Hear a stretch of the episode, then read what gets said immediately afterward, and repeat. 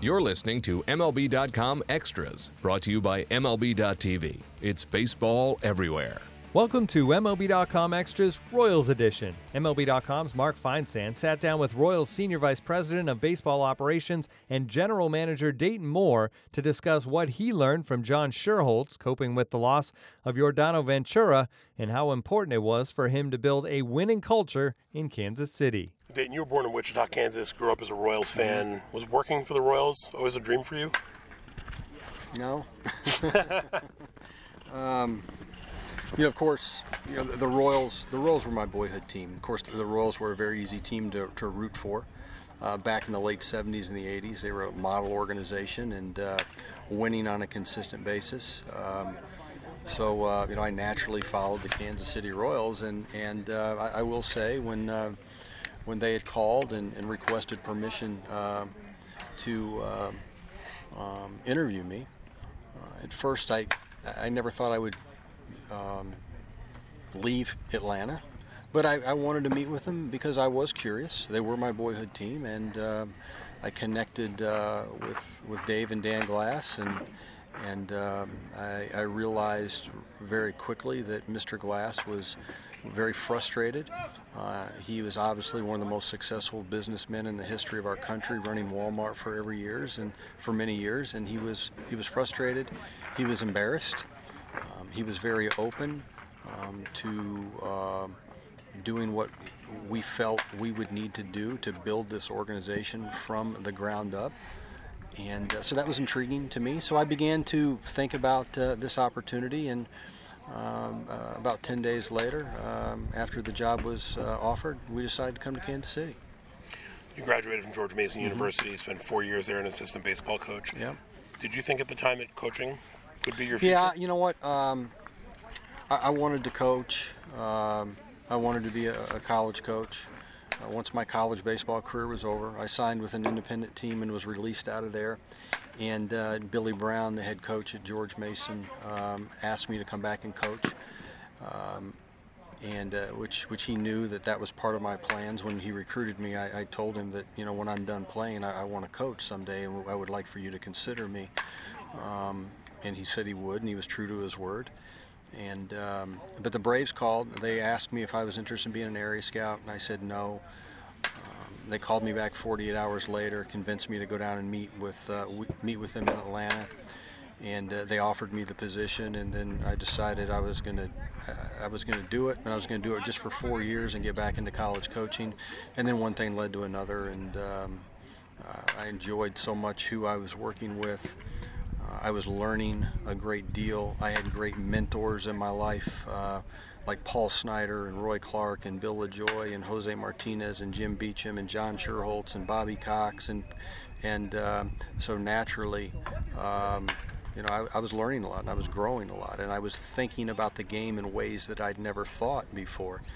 And uh, so it just uh, motivated me and, and, and, and stimulated me to, to want to do more in the game as one thing led to another, as you say, uh, you go from scout, to assistant director mm-hmm. of scouting, assistant director of player development, director of international scouting, uh, and eventually director of player personnel development. As you're moving through the ranks here, yeah, was there an eye on I want to be a GM someday? No, there really wasn't. Um, you know, I've, I've always um, I've always tried to have a laser type focus on the the moment and what you're trying to accomplish uh, each day. Um, I've never really thought too much about the future, and um, uh, I, I, think it's important to be have a relentless focus on the fundamentals of the game, uh, on the field and off the field. And to do that, it requires a laser type focus each day. Uh, you know, the, the, first two opportunities I had to interview I, uh, as, to, as a GM, I, I decided not to do it because I was just so focused on, on what I was doing in scouting and player development. I, I loved the people I worked with. I, I never envisioned myself ever leaving the Atlanta Braves. And um, so I, um, you know, I just, I, I, never really thought about being a GM. You, you ultimately get promoted to assistant GM mm-hmm. uh, under John Schuerholz. Yeah. What did you learn most from him? Well, John is a, first of all, John's a John's an unbelievable competitor. Uh, he relies deeply on his people. He's a great listener. Uh, he has a way of um, filtering all the information and the opinions of people and uh, putting a plan together based on that information. Uh, but in, in, John, John was always very inclusive towards me. He he uh, he welcomed me in his um, his inner circle, and for that I'm ever you know forever grateful. Because all, all I've ever wanted to do is is is, is learn this game, learn this game, and grow in this game. And uh, I've never concerned myself with being exposed with what I don't know because I just want to get better. So I, I, am hopeful that somebody exposes me every single day of what I don't know because that puts me in a position to grow and to learn. You started interviewing with the Red Sox for their GM job November 2005 before withdrawing your name from yeah. consideration. What did you take from that process? Well, to me, it was the first time I ever really thought about becoming a GM because I, I really enjoyed the interview process. And um, um, so it was just really the first time I, I thought about becoming a GM, truthfully. And, um, um, you know, I just, I enjoyed the baseball people. And, um, you know, obviously the market, you know, Boston is one of the greatest baseball towns in, in the history of our game. Um, so that was obviously intriguing, and um, but that, that's primarily it. I mean, it's really the first time I began to think about, you know what, it, it might be fun uh, to uh, be a part of a, you know, a culture in a uh, as the GM. Less than a year later, you become the GM for the Royals. Uh, a lot of people that you sought counsel from mm-hmm. advised you not to take the job. Yeah. What appealed to you most about taking over a team that hadn't experienced success for about 20 years? Well, we knew it was going to be an unbelievable challenge, Mark, and um,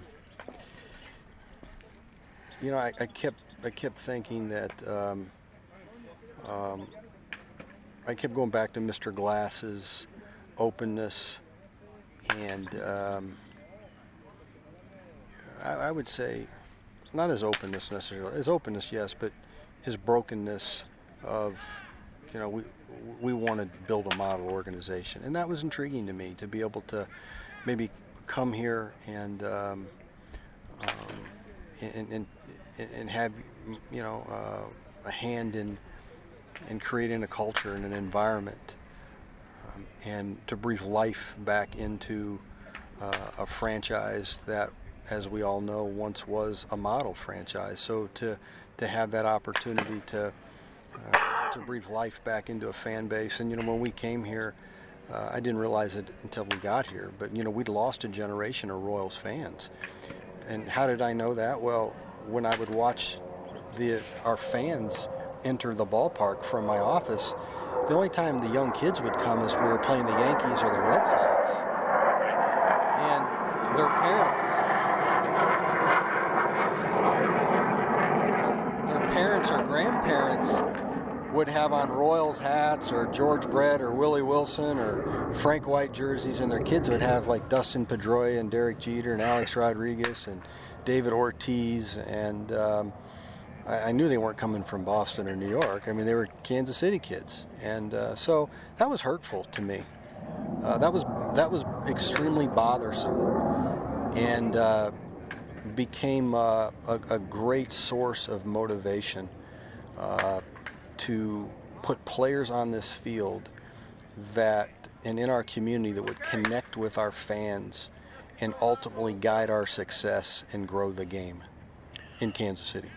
Dave Dombrowski, who uh-huh. turned around 119 lost team in Detroit. Yeah. Uh, I read he offered you the following advice when he became the GM. Yeah. Do things the right way. If you run out of time, you run out of time. Yeah. How much did that stick with you during a the lot, early years? A lot. It, it, it motivated me to always do the right thing um, for the, the for what's best for the franchise, what's best for the Kansas City Royals. Of course, John John implemented that that in us in Atlanta. Every decision you make, what's best for the Atlanta Braves.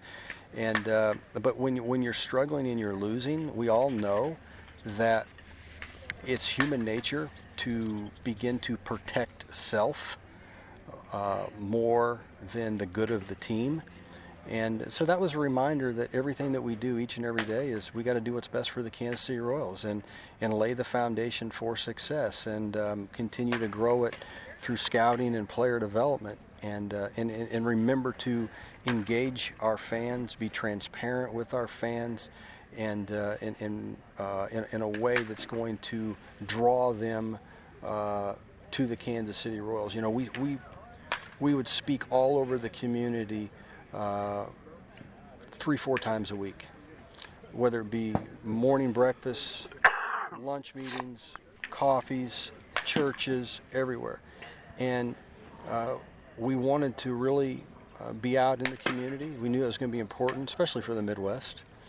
Um, but in, in, the, in the fact that we would engage and have those discussions, it created a lot of uh, conversation and people may not agree with what we were doing as an organization or wanted to move much quicker or didn't like the signings or the moves of the general manager but they were they were following us and they were debating us and they were and, and that's a good thing uh, you, we wanted them engaged in kansas city royals baseball trust the process has become mm-hmm. a very big cliche in sports in the recent years yeah but in your position is it important to do just that it is we, we again, we, we tried to just have a, a, laser type focus on each day, just trying to get better each day. And I would say, the guys, let's just try to get better each and every day. And then if we if we maintain that pro- approach and trust that process, someday we might wake up and be good. You traded Zack Greinke to Milwaukee, part of a six-player deal. Brought back Lorenzo Cain, Alcides Escobar in that trade. Yeah. Was it tough dealing a young homegrown ace, or did you see that as a good opportunity to acquire multiple players that we, you could use as a part of your future. We did. You, you battle. You battle on two fronts. You, you, realize how important Zack is to our fans, our community, uh, our fan base, and the fact that people loved watching him compete every fifth day. But we also knew that the best thing for the Kansas City Royals was perhaps to multiply. You trade Zack Greinke, and perhaps multiply uh, with what we would get in return. We knew that we had. Uh, uh, an outstanding young catcher emerging. We knew we had a third baseman and a first baseman, Mike Moustakas and, and Eric Hosmer, uh, on the wing or on the interior part of the diamond uh, at first and at third. And we had uh, Alex Gordon and Billy Butler, two young hitters that were now experiencing a point in time in their lives where, in their careers, where we felt they would start being consistent, producing players. Uh, but we didn't have a shortstop and we really didn't have a center field prospect. So when um, so we, we, tried to execute deals that would get us back maybe a center fielder, maybe a shortstop. And uh, we were fortunate to, to execute that to, to, get both. And you know the interesting thing about that is when we acquired Yuniesky Betancourt a few years ago, uh, at the trade deadline, um, which we felt at the time was an upgrade over Tony Pena Jr., who had done a really good job for us in 2007, but was was struggling in 2008 without the execution of that deal. And getting Yuniesky Betancourt here in Kansas City, we can't execute the deal to get um, uh, Alcides Escobar. So it was Zack Greinke and Alcides Escobar together that brought us uh, Lorenzo and Alcides. Of course, of course, Jake Odorizzi was part of that deal, which we later were able to um, uh, move in a deal to get uh, Wade Davis and uh, James Shields along with right. Wil Myers or trade Wil Myers. Right. right. If you're enjoying this Mark Feinsand interview, make sure you check out all the great conversations featured in the MLB.com Newsmakers podcast.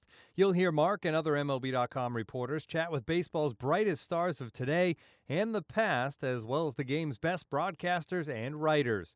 You can download MLB.com Newsmakers today on iTunes or wherever else you get your podcasts by searching Newsmakers.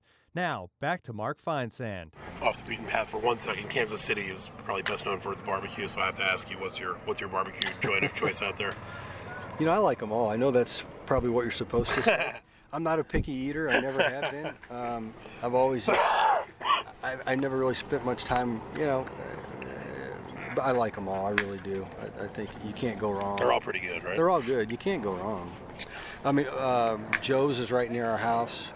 Um, Gates is right near our house, so I uh, Jack Stacks is near our house. So we just kind of go with what's convenient. But we everyone has the shortest line. Yeah, it, exactly. That's a good way to put it. Whoever's got the shortest line. Uh, every team at this point in the majors has an analytics department. Mm-hmm Do you think teams are out there now looking for the next big thing? I'm sure there are. Um, you know, we, again, I'm very proud of the work that we've done with our analytical department. I grew up in baseball in a very traditional way. I was a college coach and an area scouting supervisor, and uh, but I, I, find the advanced uh, metrics, the analytics, fascinating. Um, it's it's it's it's very important uh, to our decision-making process. Um, we use it uh, in all aspects of our organization, and uh, uh, I, I believe in uh, certainly traditional views and also um, you know new ideas. And you know I feel like we've been able to combine that in a way that uh, has made us stronger. Our departments respect each other's um, um, backgrounds in the game and their viewpoint. And so to me that's the most important part of uh, our departments is that they really respect and embrace each other's viewpoints, and because of that, I, I think we have a, a, great mix of traditional views, uh, traditional baseball views, and uh, and analytics. We use it uh, with our medical decisions. We use it with our sports science. We use it with um, our, our, in the draft. We use it uh, in uh, acquiring players in the minor leagues. Uh, we use it in advancing players uh, in levels of the minor leagues. We, we use it for our lineups. We, I mean, we use it for all aspects of our organization, but we also we blend the two. And what we simply do is when we have to make an important decision, we get all the groups to all the people together that represent the different the leaders of the departments and we sit down and we listen we ask questions of each other we listen and then ultimately either myself or JJ Picollo or Ned Yost makes a decision what do you think now that now that analytics have caught up league wide? What do you think could be the next big competitive advantage area that well, teams you, look at? You know, I mean, obviously, sports science is becoming a huge part of what teams are doing, and I mean, it, I mean, we, we all understand. Um, uh, we're, we're, we're, trying to do a better job of understanding human behavior, uh, try to predict human behavior. It's 162 games. Um, there's a lot that goes into the evaluation of your players, but um, you know, we, we have um, a group of people within our front office every single day are researching and analyzing things for the future. And when they when they uh, and we you know we meet on a regular basis. And um, so th- those are some of the things that we're you know do you think Statcast is changing the way fans look at the game? Yeah, I do. I think it's, I think it's intriguing. Um, I, I, like I like paying attention to it. It's interesting information to me. Um, I was taught, you know, I was taught as an area scout, for example. Okay. Um, this isn't about me, but just to give you some background. Sure. I mean, it's. I was taught as an area scout when I'm sitting back here with a radar gun, um, and Joe Branzell is the one that told me this. Who's in the Hall of Fame? Scout. He's Scouts Hall of Fame. Um, he said, when you sit back there with your radar gun, analyze the pitch, and before you look at your gun, predict the speed. So you learn, you train your eyes what a 90 mile an hour fastball looks like. You use your stopwatch, home to first, use your eyes, train yourself to uh, predict the time and then look at your watch. So that's how I grew up in the game. What I'm getting at is with StatCast, and I mean, I can sit up there and I can look at the route of the player, especially from our viewpoint.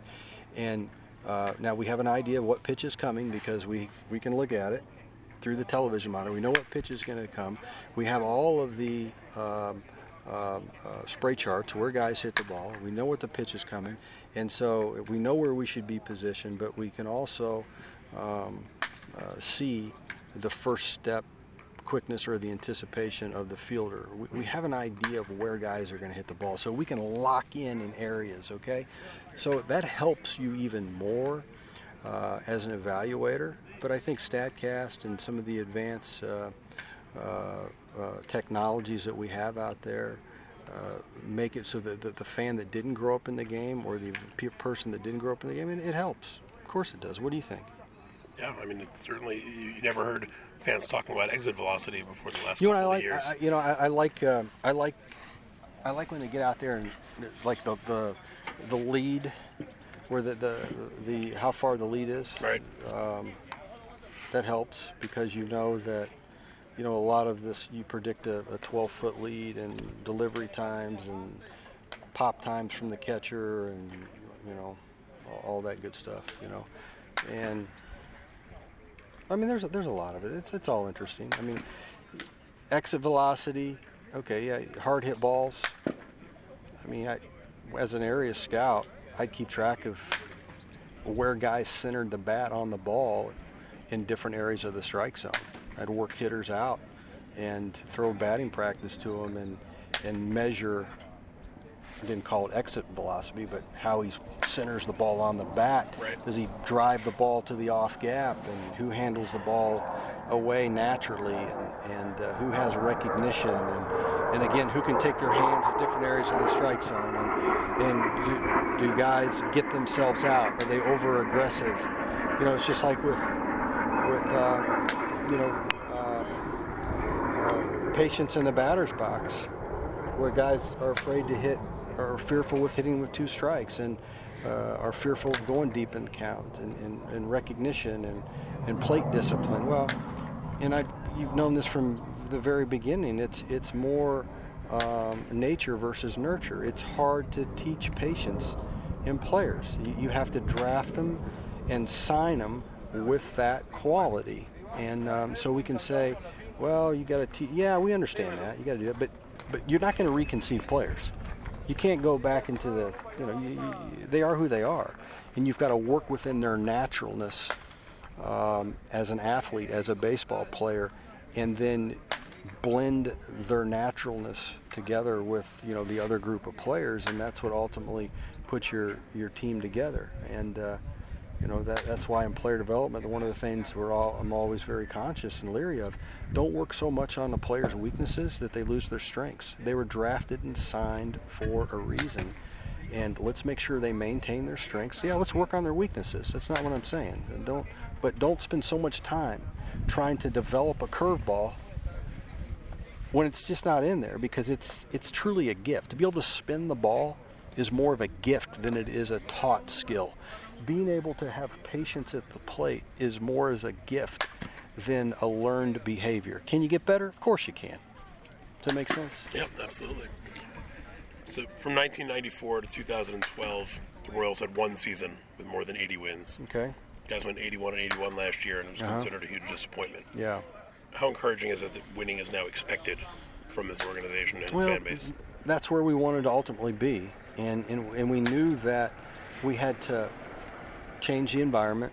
Um, again, re-engage our fans, and um, make it a, a, place where players hopefully wanted to play and stay. Um, and uh, you know, people talk about um, you know prospects a lot. The most important thing to me with uh, your prospects uh, in the minor leagues is the developing uh, or, or, emphasizing the importance of winning and, uh, and playing together as a team and to cast aside self for the good of the group. And that's a challenge because ultimately we're rewarding players in the minor leagues based on individual performance. But so there's a there's somewhat of a conflict there. But uh, to me, it's you, you, you, you've got to continue to train your players to cast aside self and do everything for the good of the team and the organization. Uh, and that's why it's so important that the leaders you have in place, your coaches, your managers, your front office, your instructors, are able to do that themselves. Uh, so it's displayed uh, in the right manner to the players where hopefully they will follow. Um, but it's culture to me, culture and environment is everything to me when the Royals lost Game Seven to the Giants in 2014, did you feel confident that you guys would get another chance? No, you never. It, it, you know how hard it is to get back to that moment. Um, that's why it's so disappointing. Do I did I know that we would play winning baseball? Absolutely, because I trust in Ned, the coaching staff, and our players and our fans to support um, our product on the field. Uh, but you never know if you're going to get back there. It's just it's just too challenging. I mean, all those years in Atlanta, we won one World Series. Uh, we knew it was going to be. It, it's it's very hard. A lot has to go your way once the playoffs begin. You need a break or two, and so you don't know. And you know that's that's how I grew up in the game. So I didn't know we'd we'd get back there. I knew we would play winning baseball. Got to stay healthy, which we did. You know, and, and why? And, and, and people ask me would ask me uh, about why we would trade Finnegan and Manaea and Reed for Zobrist and Cueto um, when we simply knew that we would never sign. First of all, we knew we wouldn't get any draft picks for him because the rules had changed, and we all people also knew that we weren't going to sign those guys long term. Eh, maybe you got a shot at Zobrist, but Gordon's right. a free agent too, or whatever. And people said, well, why would you do that? Plus, we know the history of those deals often doesn't mean you're going to the World right. Series. I mean, if the ball doesn't bounce a certain way in, in Houston, maybe we're, our fate is sealed right. at that moment. Um, but there was there was a few factors in place there. One, our team was extremely hungry. Two, they were producing uh, at a high level. They were playing as a team and producing at a high level. And three, our projected health was was very good, um, unless something unforeseen happened. But guys were you know, that uh, there wasn't a lot of guys on the trainer's report, and everybody was healthy and, and what have you. And, and then the other part of that is we've always, from day one, why we traded Wil Myers, um, why we did what we did is we, we, we our, our plan from day one was to get a group of homegrown players up here and then do everything that we can to support their efforts to win a World Series. And uh, we stayed true to that plan. And um, so the Royals payroll last year, 135 million, was the highest in franchise history. Yeah. After the season, you suggested it might be scaled back a little bit. Mm-hmm. As you've developed some of these really good players through the years, and now they're in arbitration years and they're approaching free agency, yeah. do the realities of a small, being a small market team, start to really set in? You know, we've never we've never made an excuse for our market. It's more about who the it's more about the player than the money and we feel strongly about the, the, the, type of players that we have here. They're winners. They care about being a great teammate. They connect with the fans. But we also know that um, we won't be able to keep them all. But we've had success with signing a lot of our young homegrown players to long-term contracts. Look, we we signed Joakim Soria to a long-term contract before he made All-Star teams. We signed Zack Greinke to a long-term contract before he was a Cy Young Award winner. We signed Gordo before he was an All-Star. We signed Billy Butler to a long-term contract before he was an All-Star. Alcides Escobar, Salvador Perez were all given long-term contracts before they made All-Star games and won Gold Gloves.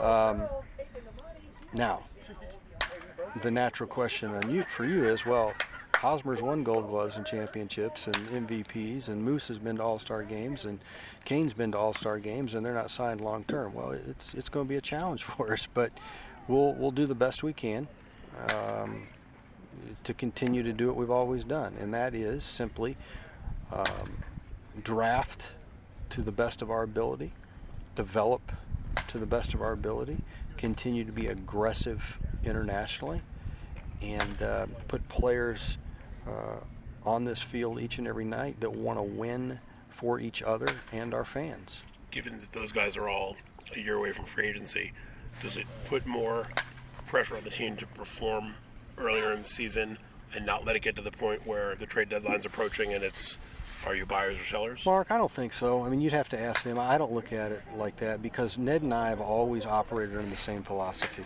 let's just put the best team we can on the field each and every single day. We want to, again, just a, a, a, complete focus on the day and what we've got to do to win this game. And uh, that, that's how we've approached it. There's certainly different uh, phases within a major league season where you have to um, um, uh, maybe reevaluate some things, adjust your line of thinking as it reflects to a long-term approach and but we're not there yet. So we're, we're not going to allow our minds to, to enter into that realm. Cain missed 59 games last year. Moustakas played only 27. Mm-hmm. How important is it to get them back in your lineup this year at full strength? Big time. I, I, you'd have to look this up, Mark, but I think we had a three, excuse me, a, a five 546 or some winning percentage, maybe 570, something in there when Cain was in the lineup. You know, in the psychology of our team last year, yes, we were coming off a World Series championship. Um, and we got out of the gate okay. And we started having some injuries when, when Gordo and Moose collided. The psychology of the team, um, you know, was was a little down. Then we got through that. We didn't play good in July. I think we won five or six baseball games. Everybody expected us to to just sell out, trade, and there was a lot of people naturally wondering what we were going to do. We elected to to stay with this group of players, continue to believe in them as we always have. We won 21 games in August. Didn't trade anybody. We won 21 games in August, and uh, then Cain went down again. And in I think September we won might have won nine or 10 games. But when, when Cain went down that last time, it really deflated us. Couldn't we just couldn't overcome it. What does Alex Gordon mean to this franchise, both on and off the field? Alex Gordon is a, he's a winner in every sense of the word. Uh, he's an unbelievable father, uh, great husband, great teammate, um, great son, and uh, extremely prepared, emotionally very in, uh, very under control, you know, in, in control, and um, you know, he just he's always just played to win. He's never complained, and um, he's he's stuck with us, uh, you know, from the very beginning, and really represents uh, you know what uh, you know a Kansas City Royal or, or, what a baseball player should be. How difficult was it to trade Wade Davis this winter, given how good he'd been for you during this run? Very challenging. You know, Wader, we, we could not have um, uh, won without his presence and his dominance in the back end of our bullpen. It was it was very challenging uh, to make that deal, as it was with Jarrod Dyson. You know, Dice had been here from the very beginning. Uh, him and I had been here uh, together. We both came around the same time, and to watch him grow and mature on the field and off the field was extremely rewarding and um, a great example of perseverance. And um, you know we couldn't have won without him either. So it was challenging to trade both of those guys. And you know historically, Mark, I mean, especially since we began this run, and, and, again, you know, get a group of players together, homegrown players, do everything we can to help win. We've traded very few major league players. We, have traded, you know, players in our minor league system, but we've traded very few major league players. This past winter, we, we traded some. It was, it was a little, it was challenging emotionally. What kind of player do you think Jorge Soler can be? Jorge um, has a chance to to be a, you know, obviously a, a power producing bat in right field. We all think he's just scratching the surface. He had a lot of success early on in his career. He, he grew up in a, uh, with a great organization, uh, with the Cubs, so he knows how to win and the importance of, of winning. And, uh, but we also know there'll, there'll probably be an adjustment period. He's going to change leagues. He's going to try to do too much. He wants to impress. And uh, so, but we believe that uh, he will be, uh, we will be very happy with his production uh, over the four-year period that we have him under contract. You guys experienced a devastating loss with the death of Yordano Ventura. What will you remember most about him? Well, my, there's a lot of things that we'll remember about Yordano. Um, obviously, he's a, he had an infectious smile. He cared deeply about his teammates. He loved to compete. Um, he had he had he overcame a lot, um, uh, not only from uh, an, econ- an, economic standpoint. I mean, he overcame extreme poverty and neglect uh, at times, and uh, to reach the highest level. And uh, obviously, you have to have the ability to do that, but you have to have a, an unbelievable desire uh, to compete. And um, he had all of that but we'll miss him. We, spent a lot of time with Yordano. We got to know him very well, because truthfully, because of some of the um, um, maintenance that was required to help him develop uh, as a player and as a man. So we all took our turns at pouring into hey, worry, at, at pouring into his life, and um, and trying to help raise him. We, we embraced that. We enjoyed that. you know, personally, I, I, would spend time with him every winter in the Dominican Republic. Rene Francisco and I would. Of course, Rene was there constantly, but I'd make it. I would make um, an advanced decision every single year to go spend time with him for for a couple days in the DR because we knew he he grew up without a father, and uh, you know, so we all felt it was important to to be strong um, uh, influences in his life. On a personal level, I'm sure it's going to take quite some time for you and everybody in the organization to cope with it and deal with it yeah. and, and get past it, if you ever do. Purely from a baseball standpoint, how difficult is it to deal with that type of sudden loss? Well, there's very. I mean, you just you can't replace that. Uh, you certainly can't. I mean, for uh, you know, we had him under a long-term contract. Um, we had those costs fixed in our with our financial projections for the future. Obviously, the talent uh, is exceptional, and we felt Mark that he was just scratching the surface, continuing to get better. In this off this past off season, he had um, he was extremely dedicated. Uh, he was at our academy on a consistent basis, working with Victor Baez. He was in great shape, and uh, his commitment level was the best it had been in several years. Uh, he was uh, a week away from coming to Arizona early to begin training, which he always did. Uh, but we were really excited about his future and um, felt like that he had a chance to, to be a Cy Young Award winner someday. You weren't the first team ever to have a big three in the back of the bullpen. Obviously, the Nasty Boys did it in Cincinnati right. in 1990. Yeah. Uh, but you've been credited with reigniting that trend. Is imitation the sincerest form of flattery? No doubt. I mean, really, I mean, to me, you know, when we first came over here, we looked at we we were. Uh, I was a big admirer of Terry Ryan, and uh, Terry's ability to lead, remain consistent, build continuity within his staff. Um, I respected that and wanted to model that. But I also looked at the Anaheim, whether the LA Angels when they won or the Anaheim Angels. They were the Anaheim Angels, Anaheim I believe. Angels when they won. 2000, 2002. Yep. So I looked at them and I, I love that style of baseball. We, we wanted to go, we wanted to steal bases. We wanted to go first to third. We wanted to score from second. We wanted speed and on base up the middle, power on the wings. We wanted a bullpen that could match up really well the last third of a game. The Angels had all of that in my mind during that period of time. And so, you know, that, that's that's really kind of how we wanted to, to build our team. Of course, Kauffman Stadium demands that you have athletes in the outfield. You've got to be able to to to run down a baseball at Kauffman Stadium, and uh, so it, you know, in our first deal was trying to acquire. You know, we tried acquire, we acquired Joey Gathright because we knew that we needed those types of uh, athletes uh, on, in our ballpark. How do you feel about the overall state of your farm system right now? I feel good about our farm system. I know there's there's a lot of publications and that would um, rank our system um, uh, at uh, a lower level. Um, but I believe in our players. I believe in our development uh, people. Uh, um, I trust that we have uh, young players that uh, know how to play this game. They may not stand out. They may not grade out well um, with tools although we have some players with some exceptional tools, but we have players that I think are that I believe are committed to winning and uh, and will learn what it takes to win.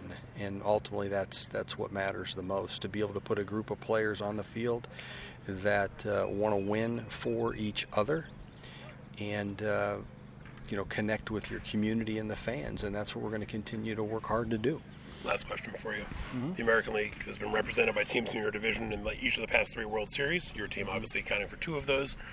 How do you assess the, the, the American League Central this year and, and the immediate future? Well, I think the, I believe the American League Central is is a tremendous division. Uh, I really like what um, the White Sox did this off season. Um, Minnesota is um, uh, reinvigorated. I mean, they have a new direction, and um, um, I don't know Derek well, but I've been impressed with him. And of course, I've always liked Thad Levine, and they have ownership that's committed to winning. of course, Detroit is has always been very good. I mean, they've they've got uh, they're proven winners. They dominated our division for years, and uh, I've always respected Al and his ability to evaluate. And um, of course, you know, uh, Cleveland, uh, what Chris Antonetti and Mark Shapiro before him, they they've always been able to create such a, a great culture. And so it, and I, and I like the fact that all of those organizations are very healthy and have a great vision uh, for the future of their franchise because that's going to make us better here in Kansas City as we um, continue to, to, to work hard to compete with them. Dayton, thanks very much for your time. Okay, Good luck thanks, Mark. season. Appreciate it. Thank you.